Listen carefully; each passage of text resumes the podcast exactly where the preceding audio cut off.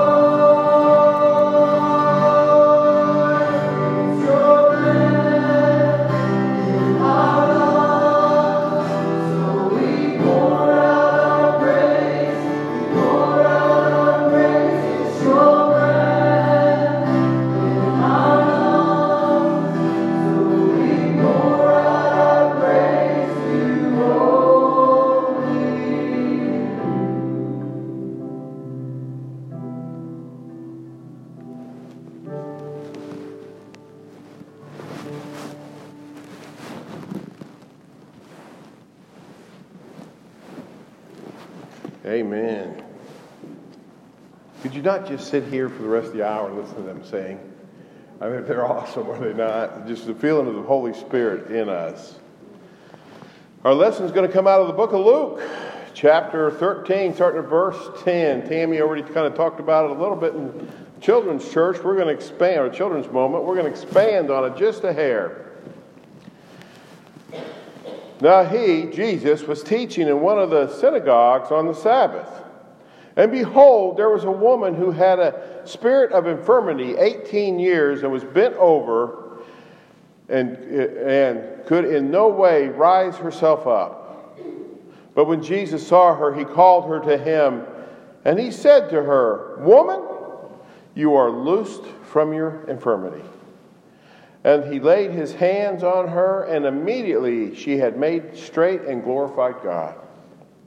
But the ruler of the synagogue answered him with indignation because Jesus had healed on the Sabbath. And he said to the crowd, There are six days on which men ought to work. Therefore, come and be healed on them, and not on the Sabbath day.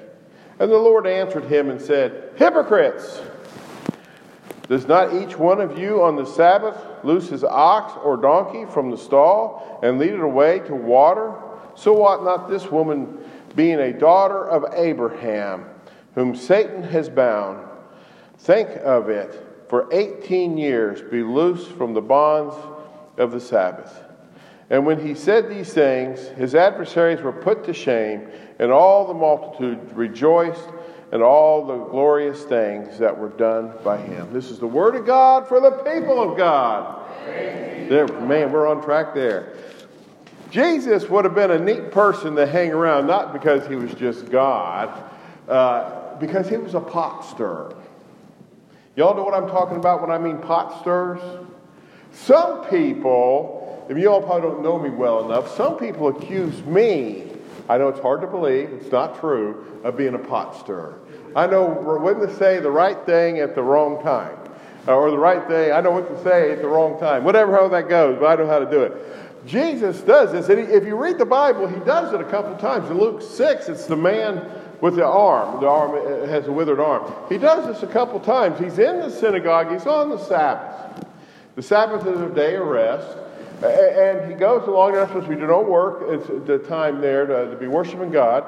And he goes along and he's watching who's watching him. And he knows, because he's God, men's hearts, men's and women's hearts. And so he does this. He could have waited to the next day. He could have come back in the morning. He could have went to the woman's home. He could have done it in private. But no, Jesus heals this woman in front of everybody In front of everybody. He does the same thing in Luke with the guy with the withered hands. Great story. And so you got to ask yourself, what is the problem here? I mean, what is the problem? It, it would be like if somebody sat there and said, you know, preacher, I'm going to pay off that church debt today. And I'm going to write the check. Well, don't write the check today because you'd be working. But trust me, go ahead and write the check.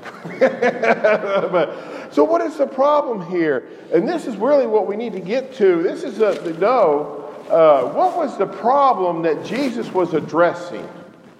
This is the issue that we need to hear because it's the issue that comes to us today. Uh, we got to ask ourselves the, the, Pharisees, we put the Pharisees in a bad light a lot of times. The Sadducees and all those synagogue leaders, all the church people, or all the, the leaders of the, of the temple and the synagogues and things like that, we put them in a bad light. And really, all they were doing, they were the rule keepers.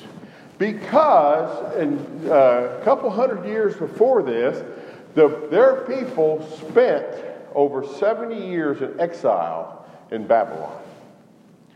They spent this time in Babylon. They finally were released. They got to come back. They got to rebuild the temple and all this stuff. Uh, between 700 and 500 uh, BC, uh, they did this. they, were, they were captured and sent to Babylon. Why were they sent there? And, and that's the key. That's the key to this whole story, right? Why they're sent there. And you have to jump all the way back to Leviticus 23. Leviticus 23 uh, goes along and it says, And the Lord said to Moses, saying, Speak to the children of Israel, and say to them, The feast of the Lord, which you shall proclaim to be holy convocations, these are my feasts. There's uh, eight feasts. We're going to deal with the Sabbath today, but there's seven other feasts, and you'll hear about. If you follow Jonathan Cahn, all this. Uh, one day when we do a, a study, we'll do a study of the feast uh, because the seven feasts are prophecy. They're, they're, becoming the first four have been fulfilled. We're waiting for the last three to be fulfilled. And so it goes along. The word holy convocation is important there. It means dress rehearsal. It means dress rehearsal. If you would come to church at 8 in the morning, when I come here and the praise band comes, and hear them practice, it is just as good as the real thing as when they're here. They are awesome. I mean, I just enjoy walking around the church and I can hear them throughout the whole church. It just excites me. They're doing a holy convocation. They are preparing for the service. That's what holy convocation means preparing for the service until the service comes. Uh, and then, so the first verse 3 says, On six days the work shall be done, but on the seventh day is the Sabbath of solemn rest, holy convocation. You shall do no work on it. It is the Sabbath of the Lord in all your dwellings. The reason they were in exile is because they found a way around God's law. They found a way around it in many things. They started worshiping idols. Money was more important. Jobs was more important. Houses were more important. All the things. You want to think that we got all these problems today? There were all those problems back then too. It might be just a little bit different, but the problem, humanity has not changed over the years. We always seem to focus on the tangible, on the material things, and really we need to be focused on the spiritual things, which is God. But one of the laws that they broke was the Sabbath. Sabbath is do no work. Well, they like to eat. These, these people are early Methodists, but one of the things you can't do is cook. So they would hire servants. Well, we got these servant girls or servant people from Egypt or some other place. Well, they're not Jewish, so they can cook. They'll cook us these big meals on our Sabbath day. They found other people to do things for them on the Sabbath. But when you read the Deuteronomy law, nobody in your household, nobody's allowed to do anything. So they did this for 70 years. God off a punishment for 70 years. And, and so, but we, the Sabbath. Let me explain the Sabbath now to you real quick, uh, because it's probably still not making sense to you. The Sabbath, in today's term, we are busy people, are we not? If you have children, you're extremely busy, are you not? You got one going to college, one's in high school doing all the band stuff, and the other one's doing the other things. I'm not sure what, what he does. All you with children, busy, correct?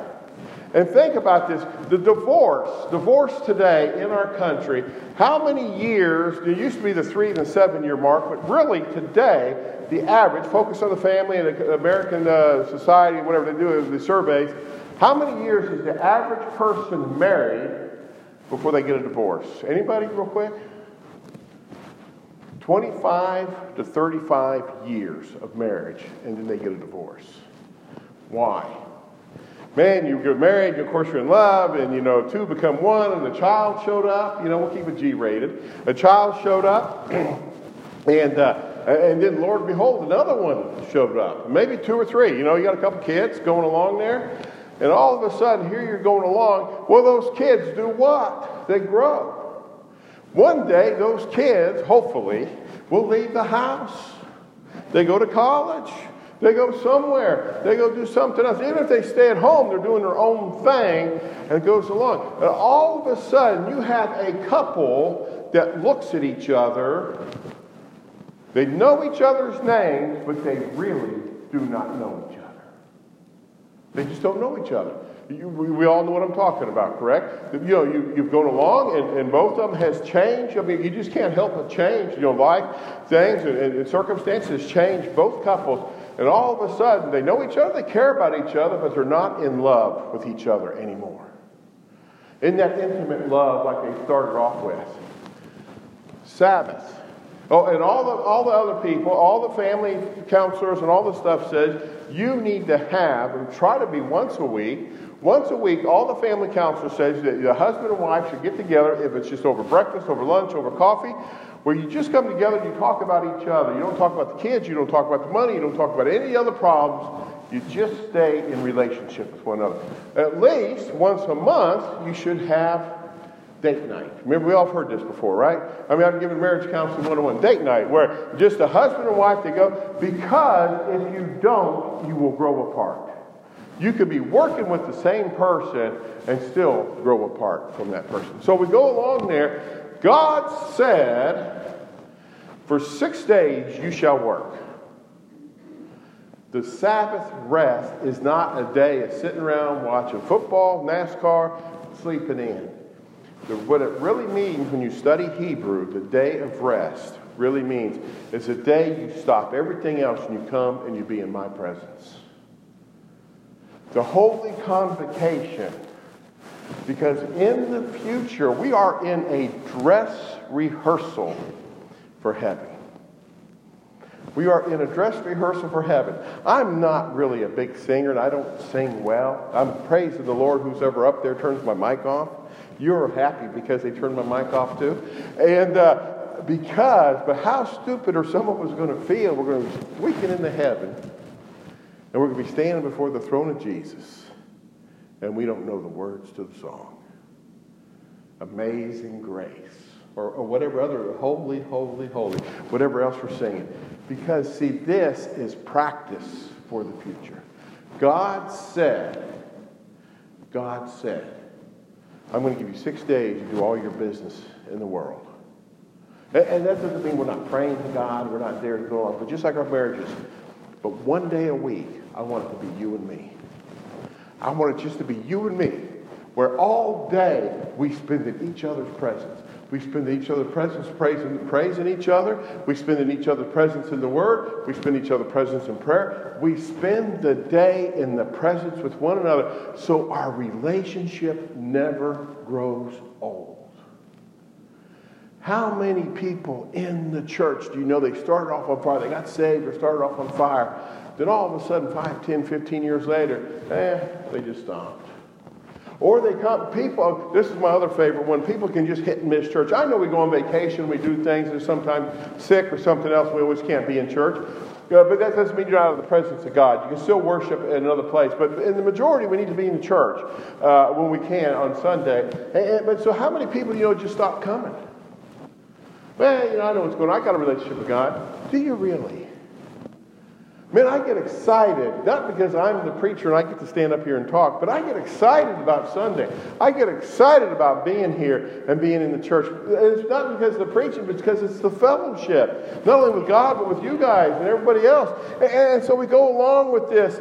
The, the Sabbath is our date day with God. It's the day that God has set apart for us to come together and to be in His presence. It says that day to come along, to be together, to be together in this. And telling you people, we're messing it up. We're messing it up so much, so much times we're messing it up. Because we sometimes just take church haphazardly. Church, when I start invite people to church to come along, and I always say, I invite you into the presence of God. I invite you to the presence of God because the Holy Spirit was here before you were here. The Holy Spirit, I promise you, I was here yesterday morning, I was here yesterday afternoon, I was here yesterday evening. And I can tell you what, I walk in the doors, I walk in the sanctuary, I can feel the power of the Holy Spirit. Vincent does too, by the way. Uh, and so those who have see the pictures on Facebook, Vincent does too. But we, are here, we, we, feel the power of the Holy Spirit. Man, I mean, there's something about coming to the church and being able to pray uh, uh, during the day. But so it, it's that way. That are you taking time to spend in God all through your week, but on the Sabbath day, and are for us as Christians, the first day of the week, and, and there's a reason for that, but we'll go into later. The Sabbath day for us is Sunday because we, we, we, we, we worship the risen Lord. And, and so we come along with that. How are you doing? How are you doing?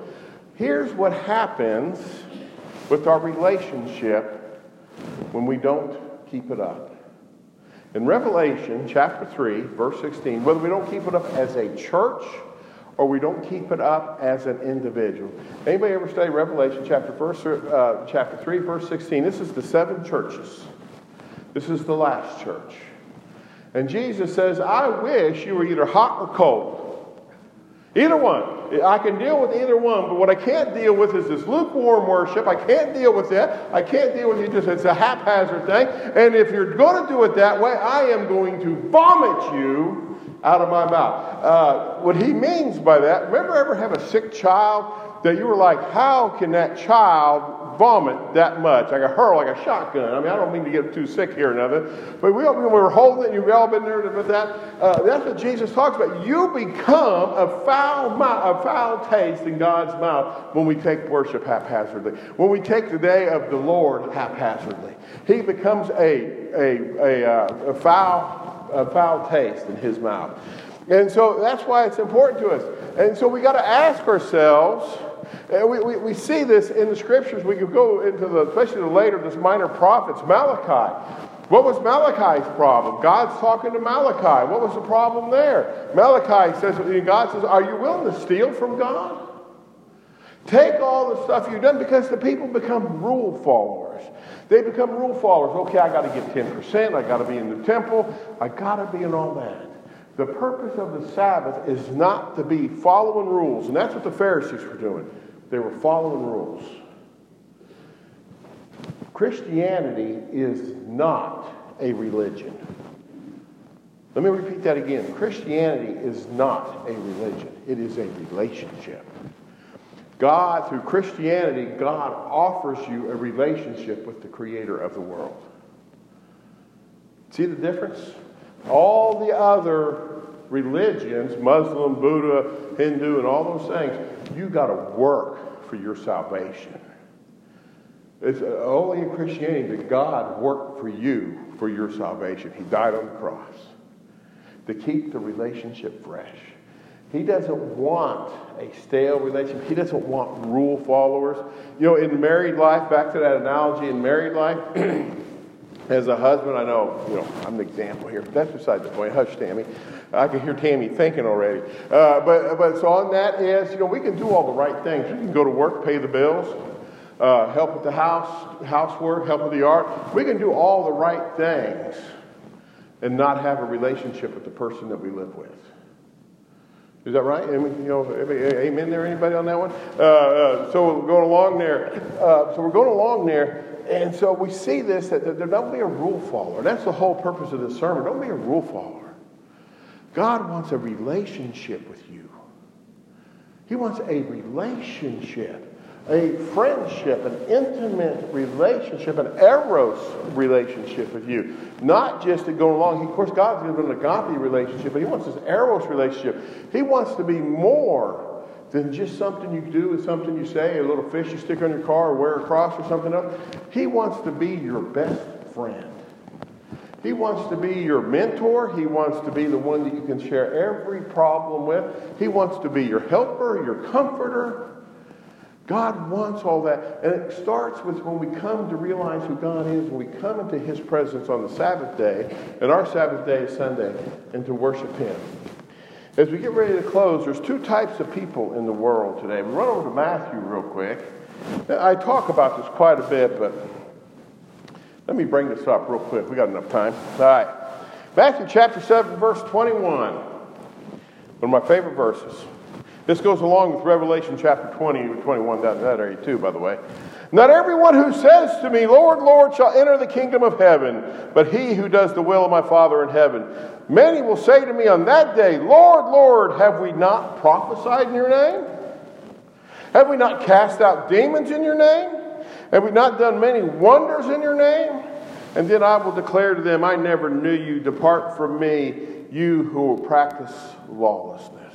Man, if I could get one of you guys to prophesy, if I could get another one to cast out demons, and another one to many wonders, we'd grow this church. You can do a lot of great things for God and not be in a relationship with God. You can do a lot of great things for your wife or your husband and not be in a relationship with them, if you know what I mean on that one.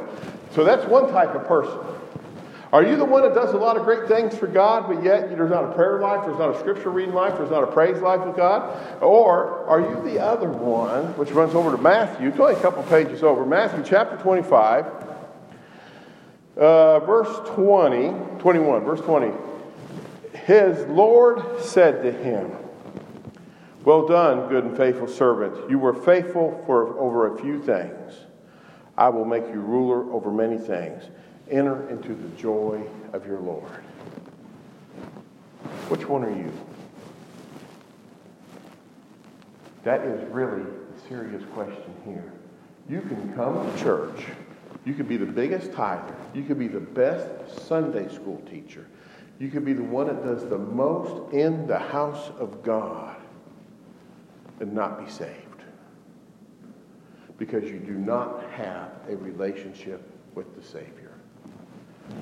So I'm at, as, as the praise band gets ready to get up and sing again, I'm going to ask this question to you because this is serious. The day we're at the end of the days. To me, we're at the end of the days. The time is near for the harvest of the Lord, being the rapture of the church. Let me ask a serious question. Only you can answer it. How is your relationship with God?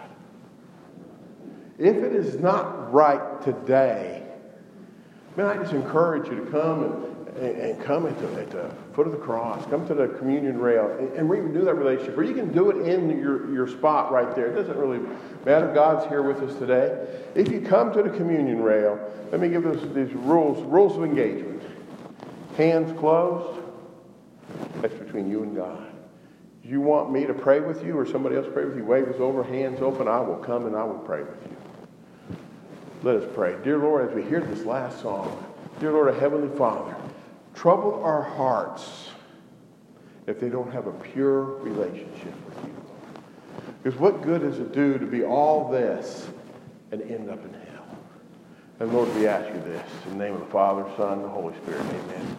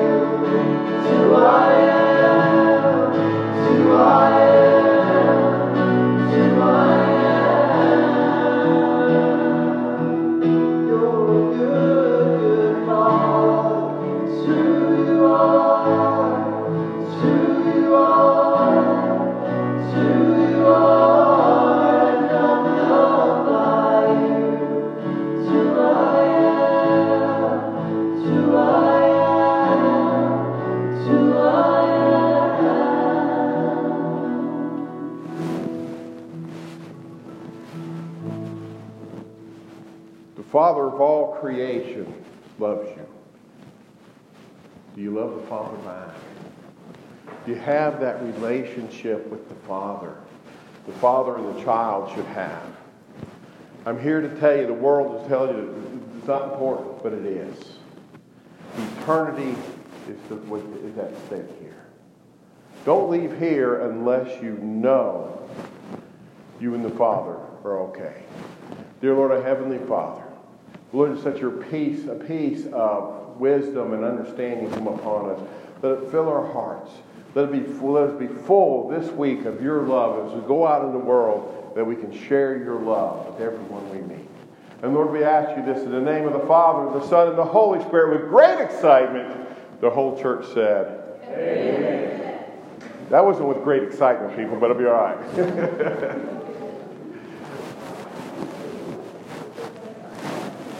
Thank you, sir.